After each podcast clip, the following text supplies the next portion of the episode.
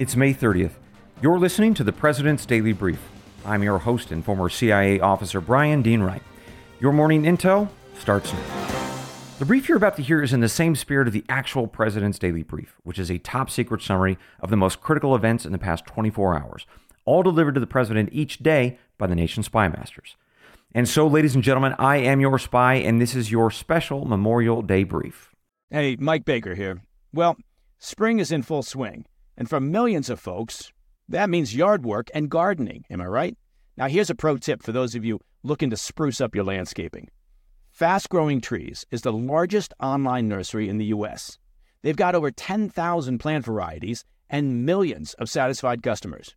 Save yourself the time and trouble of multiple trips to those crowded nurseries. You know what I'm talking about. Fast Growing Trees is a complete time saver. From fruit trees to houseplants, they have it all, and it's delivered right to your doorstep. Plus, their plant experts are always available for advice. They can tell you what grows best in your area, how to plant, when to plant. It's like having your own expert gardener. And here's the best part. This spring, they have up to half off on select plants. And listeners to the President's Daily Brief can get an extra fifteen percent off by using promo code P D B at checkout.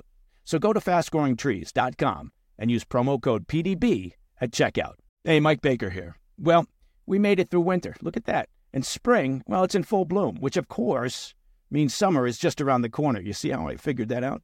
And that means more time spent outdoors. Not to mention, you got to get into summer shape, huh? Factor can help you spend less time in the kitchen and make sure you're eating well and meeting your wellness goals. Factor's no prep, no mess meals save time and help with getting and keeping you in great shape for summer, thanks to the menu of chef-crafted meals with options like Calorie Smart, Protein Plus, and Keto. Factor's fresh, never-frozen meals are dietitian-approved and ready to eat in just two minutes. So no matter how busy you are, you'll always have time to enjoy nutritious, great-tasting meals. Make today the day you kickstart a new healthy routine. Seriously, it's going to be beach time soon. What are you waiting for? With thirty-five different meals and more than sixty add-ons to choose from every week, you'll always have new flavors to explore. And you keep kitchen time to a minimum. Factor meals are ready in two minutes. No shopping, no prepping, no cooking or cleaning up. Factor is part of our meal routine at the Baker compound. And I can tell you, food is delicious and it's a complete time saver. Head to factor meals dot com slash P D B fifty, that's five zero, and use code P D B fifty to get fifty percent off your first box plus twenty percent off your next month. That's code P D B fifty at factor meals dot com slash P D B fifty. You get fifty percent off your first box plus twenty percent off your next month while your subscription is active. Friends, it's a very busy time these days, isn't it? For news, for all of our hectic lives. But for a moment, we pause for Memorial Day to commemorate those who died in military service for the United States. As we honor those men and women, I'd like to tell you a story about a man who wore the uniform for the U S Army and then later served as a C I A officer. His name is Douglas Seymour MacKiernan, and he's the very first C I A officer to die in the line of duty. For decades, no one knew his story. That's not surprising. I mean, he, he worked undercover. The U S kept his life and his mission secret for many, many years. But this morning, we should talk about him, because it's an extraordinary story, not only for the time in which he lived, but for us too. The enemy that he faced, Communist China, is the same one that we face today. And it's there in China where he is still buried, somewhere, hidden under a pile of rocks near what used to be the border between China and then free Tibet. So come with me on this journey, one that starts in Mexico City, onward to Massachusetts, and then ends on a patch of frozen ground in China, just a few feet shy of what would have been Doug MacKiernan's freedom. That and more up next on this special Memorial Day edition of the President's Daily Brief. Douglas Seymour MacKiernan, what a man. He was born in April of nineteen thirteen. He was the eldest, actually, of five brothers. His dad was a businessman who worked in Mexico City. From a young age, Doug just loved adventure, and languages was one of the ways that he went about exploring. By the age of eight, listen to this, he had learned English, French, Spanish, and German, four languages, age of eight. So his family eventually leaves Mexico City for Staunton, Massachusetts. That's where his dad had grown up or nearby. As Doug grew up, it was very clear that he had three gifts. Language, as you know, shooting, he was one hell of a shot with his Remington, and science. It turns out that he was incredibly bright. But the one thing that he was not good at, unfortunately, was school. I mean, he, he got along well enough, but he hated the structure of it. it. It felt confining and rigid. But incredibly, he managed to get into the Massachusetts Institute of Technology, which is then and now an incredible school. But he lasted only one year because he couldn't get into the routine of being a student. His professors, though, saw his talent, and so they hired him as a research assistant. And so in that job, his twenties clipped by. He, he got married, he had a daughter, but he didn't particularly like married life much. It felt confining. And then World War Two came along. He became an army man, and they used his talents for creating and cracking codes. He spent part of his army years stateside, but a good chunk of it was actually abroad in northwestern China. He lived in a town that we now call Ürümqi. You may have heard of this town before, because if you've ever heard about the modern Chinese government operating concentration camps of the Uyghur people, it's in this area where he went. At any rate, he would intercept Chinese and Russian weather transmissions and then relay those to the U S military. And in turn, those would be used to schedule B twenty-nine bombing runs over Japanese-occupied territory. During Doug's first time in China, it was in that city of Ürümqi, well, it, it was a no man's land. It was cold, it was windy, isolated, very dangerous, lots of bands of thieves and warring tribes around. And not surprisingly, basically nobody was interested on going there. Well, nobody but Doug. Because that's the kind of place and adventure that a man like Doug wants. So after the war, he came home. Well, he was unhappy, but he saw a job back in Ürümqi, allegedly working for the State Department. He applied, and he got it. But that job, it seems, was a cover. You see, when, when people work for the C I A, sometimes they have to work undercover. That helps a, an officer deny where they actually work and what they actually do, and they give them something less alerting. Well, for Doug, that was serving as a State Department official. And so he went back to Ürümqi in June of nineteen forty-seven. Now, there was a lot happening in China in nineteen forty-seven. There was this unsteady alliance between two different factions, the nationalists and the communists, who were led by Mao Zedong. And they would be engaged in a civil war for years. The C I A and the State Department were both watching this fight very closely. And they needed eyes and ears throughout China to know what was going on exactly, and to see what the Soviet Union might be up to, especially in that northwestern border area. That was of particular interest because there were rumors of very rich mineral deposits.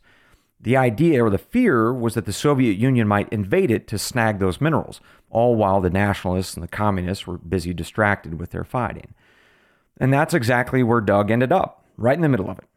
His official title was the vice consul of the U S consulate. He had a very nice life, at least at first. He rented a super big ten-bedroom home inside the old city, which was completely walled around him. He bought a horse, and he spent his free time riding and hunting, or sometimes just exploring. Now, Doug's exact duties are a little bit vague, as one might expect, but we know, for instance, that he buried scientific instruments that measured what minerals were in the ground. We also know that he befriended a local Kazakh fighter, a fellow named Osman Batur. This was a tribal leader, basically, and he shared Doug's hatred of the communists who were trying to take over China. The precise relationship between Doug and Osman remains classified, but we can probably assume that it involved some degree of arming and training Osman's fighters. Now, as all that was happening, Doug was a busy man. Well, a pretty young journalist came into town. Peggy was her name. Doug hadn't seen his wife or child back in the United States in many years. They had fallen out of love, it seems, some time before. So he divorced his then-wife and courted Peggy instead. Later, they married, and she bore him twins. Regardless, a little over a year or so after Doug first arrived, the State Department ordered that all dependents, that included Peggy and the kids, they had to go back to the United States because things were getting really nasty in China. There was a the Civil War, and it was raging.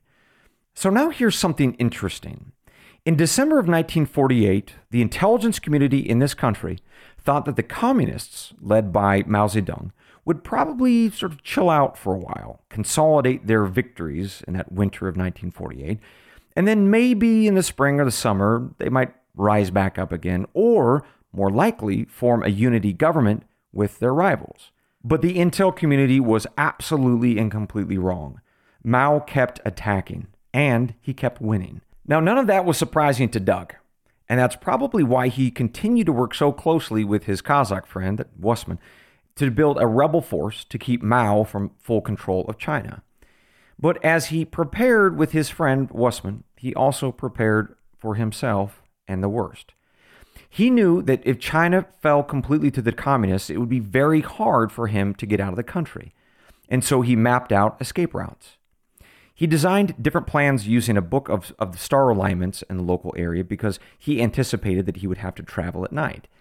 And then he used a local guidebook on the topography of the area because so much of it was unknown even to the C I A. And then he had a, a special Jeep that he had shipped in. And to the amusement of his wife, he grew a long beard to blend in. Might sound familiar to some of my friends who served in Iraq and Afghanistan. Regardless, on July twenty-ninth of nineteen forty-nine, the U S Secretary of State ordered a total withdrawal of the embassy in Beijing and all the consulates spread around the country. So Doug and his colleagues began shutting down in Ürümqi and lots of secret equipment and papers to destroy.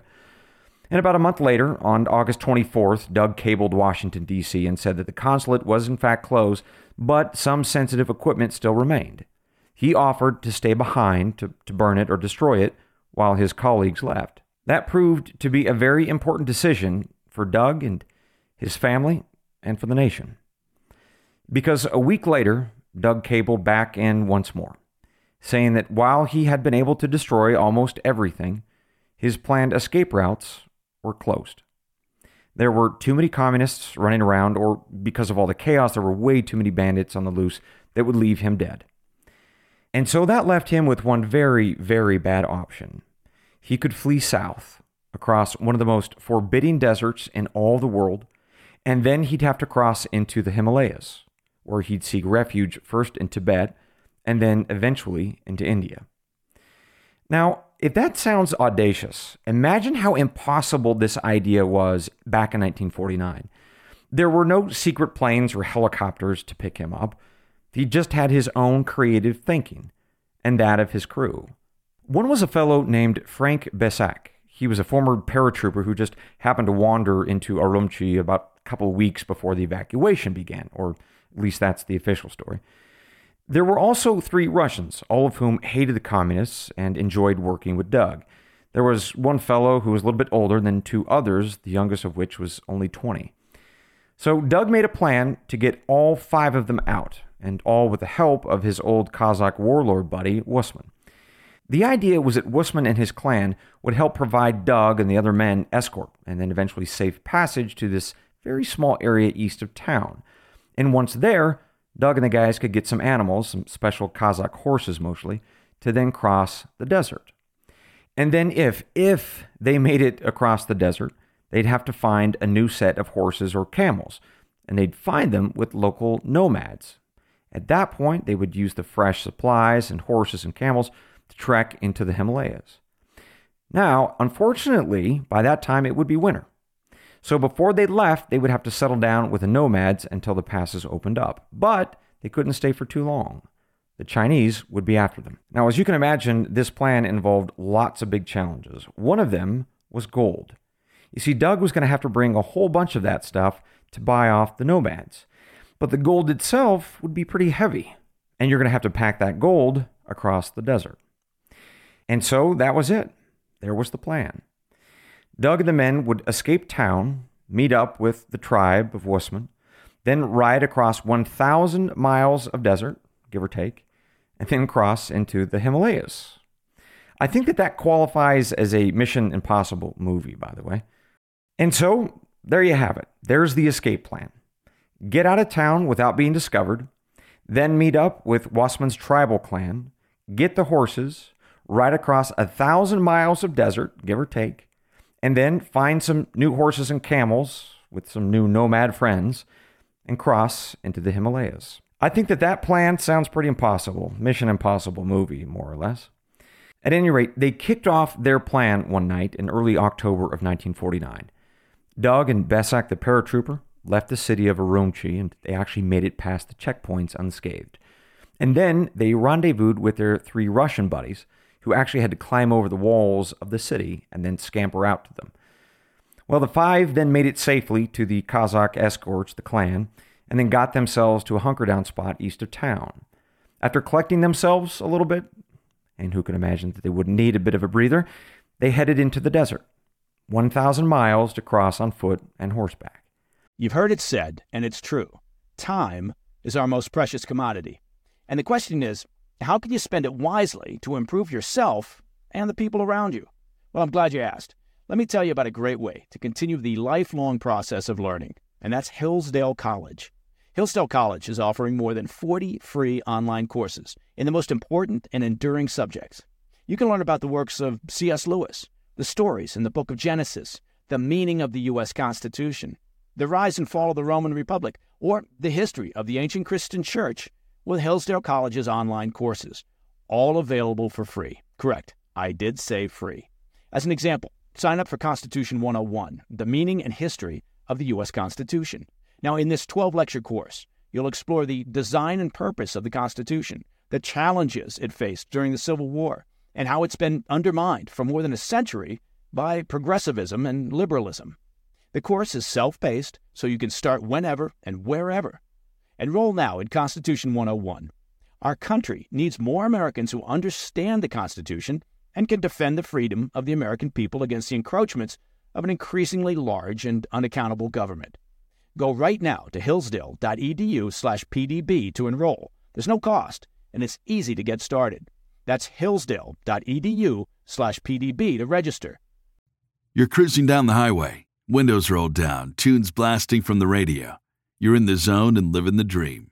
Suddenly, your car sputters, coughs, and throws a wrench in your whole day. Tow trucks, repair bills, the dream turns into a nightmare.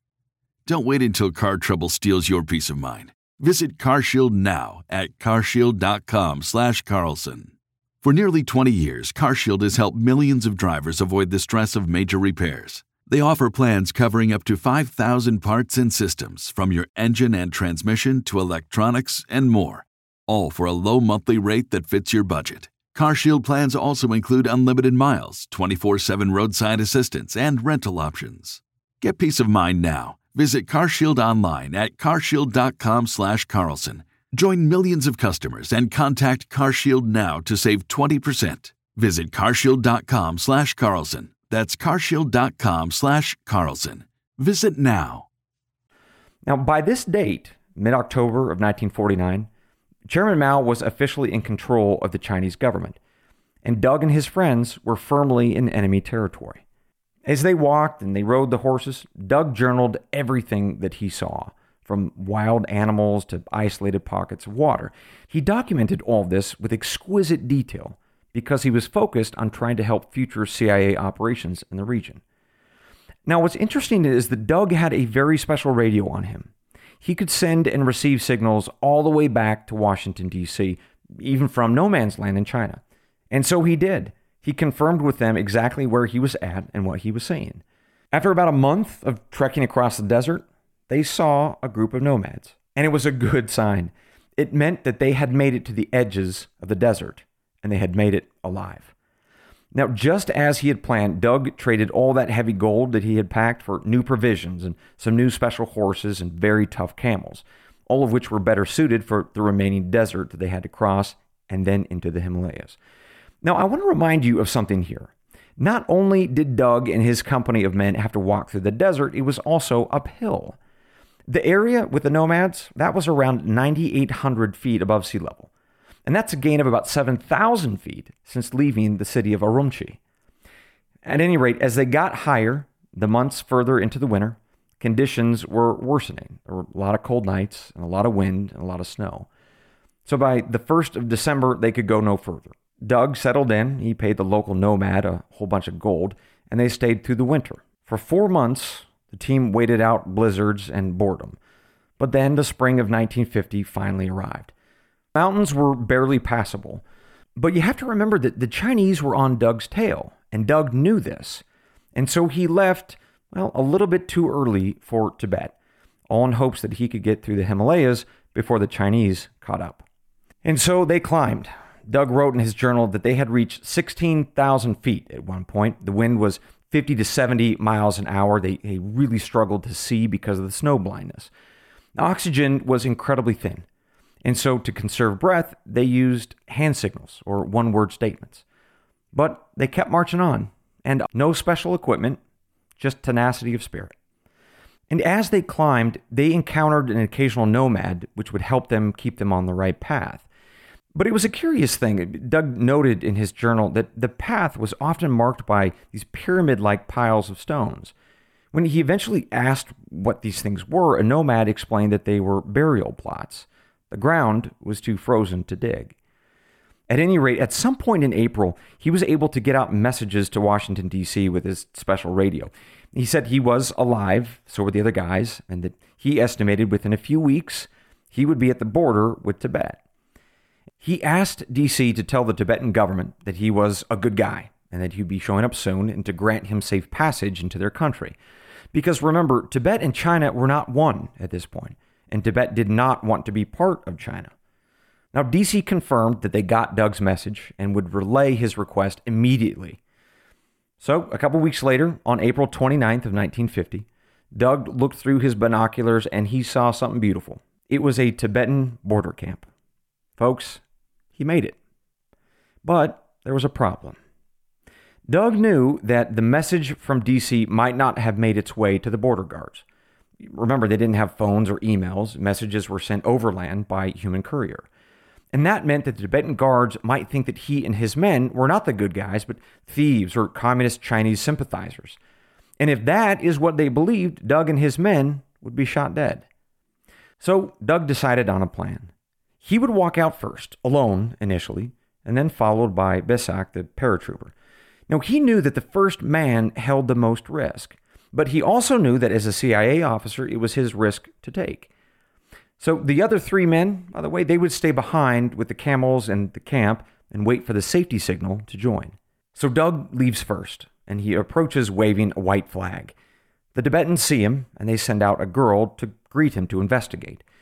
Unfortunately, neither Doug nor the girl could speak a language that they both understood. So instead, they just smiled at each other, and the girl left. So he waited a while, Doug. No movement from the Tibetans. And so as daylight was becoming dark, he decided to bring the camp to where he was. Again, those three men and the camels, all in plain sight of the Tibetans. As the team and Doug were setting up the tent, six Tibetan border guards on horseback appeared. Shots rang out. Doug and his men started waving the white flags again in desperation, even as more shots were being fired. And then, incredibly, the gunfire stopped. No one had been hit. So Doug, with good peace of mind, ordered one of his men to offer up gifts, uh, some raisins, tobacco, clothing. But as he did, the Tibetans grabbed the man, Bessac, and all the gifts, and then they rode off with him tied up. So that left Doug with a pretty impossible situation, because it was clear that word from D C had not reached the border guards, and whatever he was doing wasn't working. This was a man who knew so many languages, but had no ability to communicate with them. And, most importantly, he knew that another attack was imminent. And so Doug made a last-ditch attempt. He and the remaining three men would raise their hands up into the sky and walk very, very slowly towards the Tibetan post, again with white flags tied to their hands. At first, it worked. The border guards just watched them. And the four men were walking, with each step very deliberate and very cautious. They started about four hundred, five hundred yards out. Eventually, that turned into one hundred yards, and then seventy-five, and then fifty. And then, shots rang out. Doug pleaded for them to stop, and he was waving his hands, waving the flag, and then someone heard another final shot. Of the four men, one managed to dive behind a boulder. He was shot, but he was alive. The other three men died. One of those men who died was Douglas Seymour MacKiernan. The three men lay there for a time. The Tibetans were not aware of who they were dealing with, obviously. And for whatever particular reason, the Tibetan guards, I'm sorry to say, decapitated all three men, plus a camel for good measure. But as these Tibetans inspected the bodies, the belongings, it became clear that neither Doug nor his men were marauders or communists. They were fleeing the bad guys. But it was too late. The two men who lived, Bessac and, and one of the Russians, they were given medical attention and an escort to the Tibetan capital. But before they left, they buried their friends under a pile of rocks that would become the same type of guideposts that they had passed on their way through the Himalayas. There's one final cruel twist to this story. As Bessac and the Russian made their way to the Tibetan capital, they encountered a second group of Tibetans. They were government officials. They were on their way to tell the border guards that Doug and his crew would be there soon, and that they should be received with kindness. It was a message that was five days too late. Once the Tibetan government learned of what they had done accidentally, they offered the two surviving men the opportunity to execute the border patrol guards, or at least their leader anyway, as an act of justice, but the men declined. The State Department and the C I A obviously learned of the horrible news, and then of course they informed Doug's widow Peggy, along with his first wife and child. And Peggy had two young kids to care for, the twins, and her ask was for a job to care for them, and she was given one. It was the job of vice consul, just like her husband, but in Lahore, Pakistan. The U S government never acknowledged Doug's affiliation with the C I A or his intelligence activities in China. They wanted to protect their relationship with the Kazakh rebels, to, to include that chief that I had mentioned earlier, the one who had given Doug the, the horses and the safe passage out of town.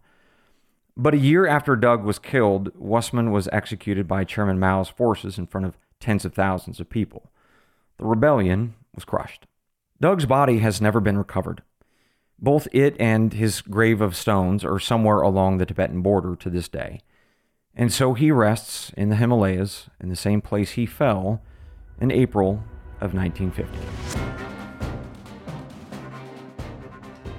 Before I leave you this morning, a final thought about Doug, but also about us. Doug chose a professional life that he knew was risky, but he did it because he loved his country and he hated communism. And I'll tell you, as, as I watched the news these past few years, I've sometimes wondered how many Dougs we have left. I wonder how much of the spirit of Doug MacKiernan thrives in today's America. You know, I wonder if he were alive, if he would recognize what his country has become. What has made me think about him and this is, is our relationship with China. We know that they collaborate with Mexican cartels to ship fentanyl onto our streets. I briefed you on that. It's killed over one hundred thousand Americans, in fact, just in the last year. We also know that China's been stealing our trade secrets and the jobs that come with them. Billions of dollars lost every year, millions of jobs stolen. And apologies for making this political, but we have a man in the White House who says that the communists in Beijing, quote, aren't bad folks, folks. All the while, his son Hunter made millions of dollars in shady business deals with Chinese communist officials. And so I think of Doug MacKiernan, and I wonder what he'd say if he could see us now. Just uh, something to think about. So to all those who've died in service to this country and to all the families mourning this Memorial Day, I pray for you. May we remember their sacrifice, and may it not be in vain. Thank you all for listening and for remembering the words that Doug and so many at the C I A have lived by and died upholding. They're the creed of every good spy and every smart American. They're from John chapter eight, verse thirty-two. And you shall know the truth, and the truth shall make you free. Good day.